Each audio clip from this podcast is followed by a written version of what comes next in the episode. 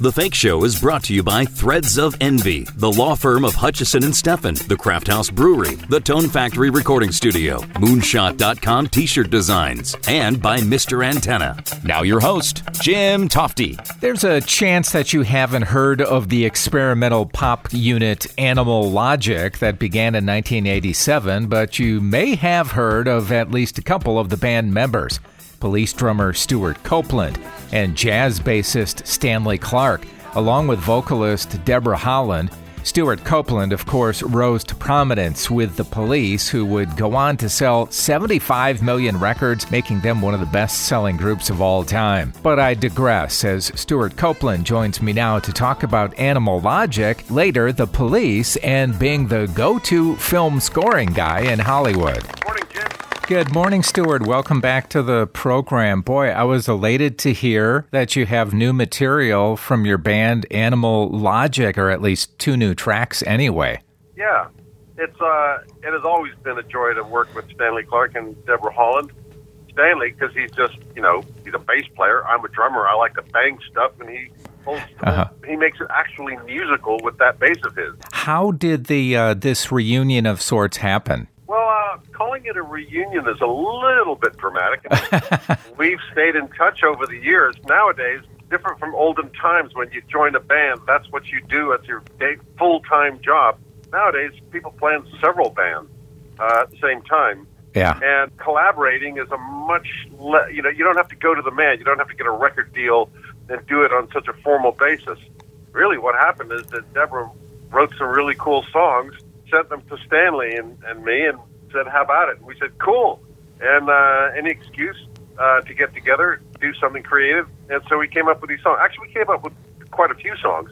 Um, I think mostly she's going to use for her solo album. A couple of them were more Animal Logic-y, so we're doing it uh, called Animal Logic. I remember seeing you and Animal Logic perform. I think it was Letterman in the late '80s, and just loved it. It was it was kind of cool to see you in this different environment. You must have loved it too.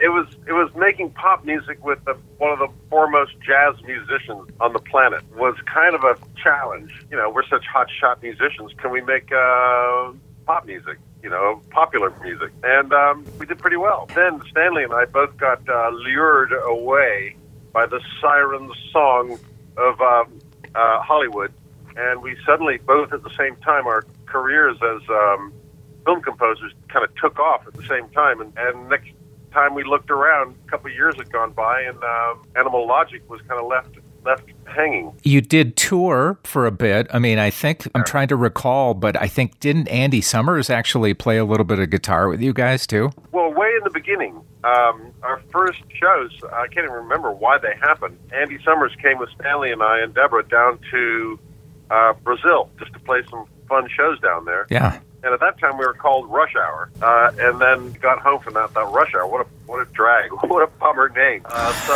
uh, uh, it was actually my brother Miles, who's kind of a genius with naming things. Yeah. You know, he named the first three Police albums and and so on.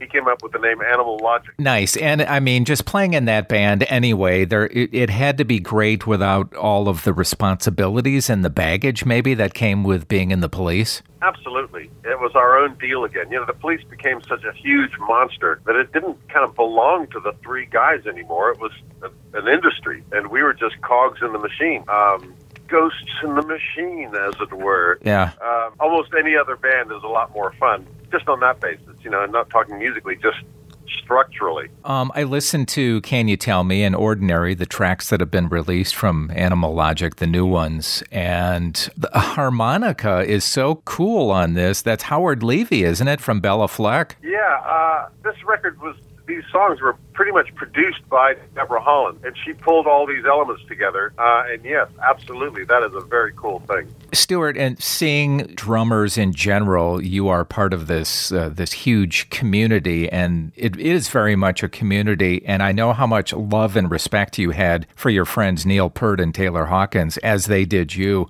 Really, a mutual admiration society, isn't it, with drummers? Well, yeah, throw Ginger Baker in there, Yeah, uh, and Charlie. Um, it's been a rough year for drummers, but yeah, it's true. Drummers get along with each other much better than, say, guitarists because we like other banging and clattering around us. It kind of gives us more to work with, more rhythm around us, makes us happy. Whereas guitarists, another guitarist on stage um, is competition. Uh, so drummers generally are, actually, we bond well with bass players too. you know, because bass players, why does the band need a bass player? You know, to translate for the drummer. And uh, when the guitarist and the keyboard player, they're talking about the F sharp minor, whatever the hell that is, you know.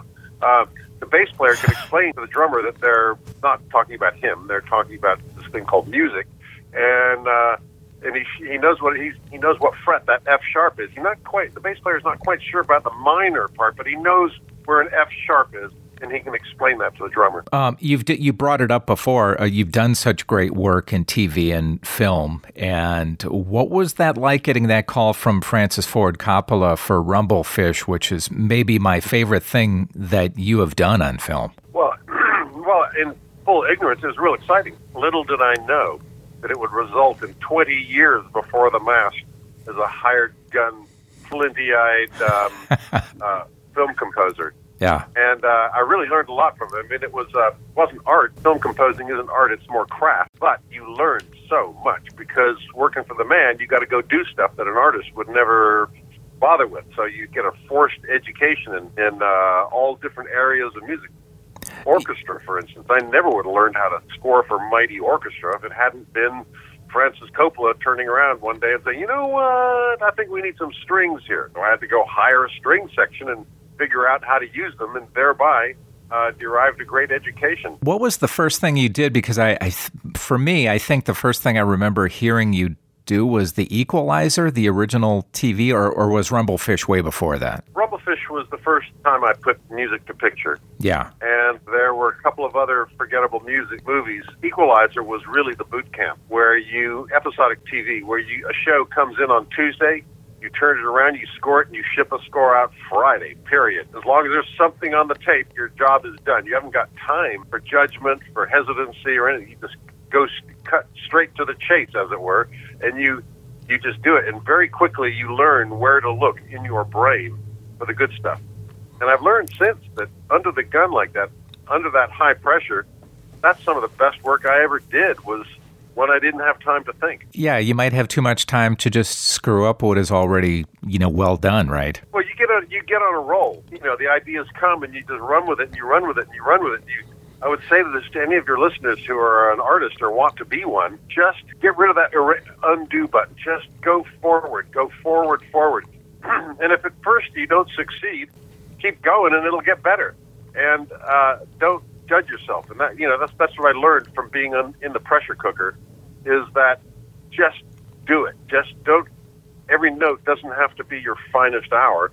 Just keep going. By the way, I love what I've seen and heard of your Police Deranged tour. Is that something that where there may be more dates going forward? Because it sure was great. Oh yeah, I'm having so much fun with that. Songs that people know are always a winner. You know, I go out and I play, I write my operas and so on. I had an opera uh, premiere in Italy this year and another one opera uh, uh, opened in Germany last year. So I'm doing new music, which gives me kind of license to look backwards. If I'm moving forward, I'm not afraid of looking backwards.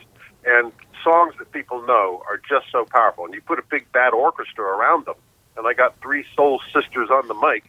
Uh, uh-huh. That's a it, it I just like burning down the building. That's something that musicians all enjoy doing. Stewart Copeland and Animal Logic, the two new singles, are on all the major digital platforms. Stewart, always enjoy talking to you. Thanks so much for your time. Yeah, pleasure. You know, the last time Stewart and I talked, we got into the subject of Sting and how they didn't get along all the time, and might there be another police reunion tour because the last one was so great. But he said as much as he would consider it, the chances were about 1%. Well, that does it for this episode of the Fake Show podcast. Thanks for listening. I'm Jim Tofte. I'll see you next time. Listen to The Fake Show anywhere on SoundCloud, Stitcher, iTunes, and thefakeshow.com.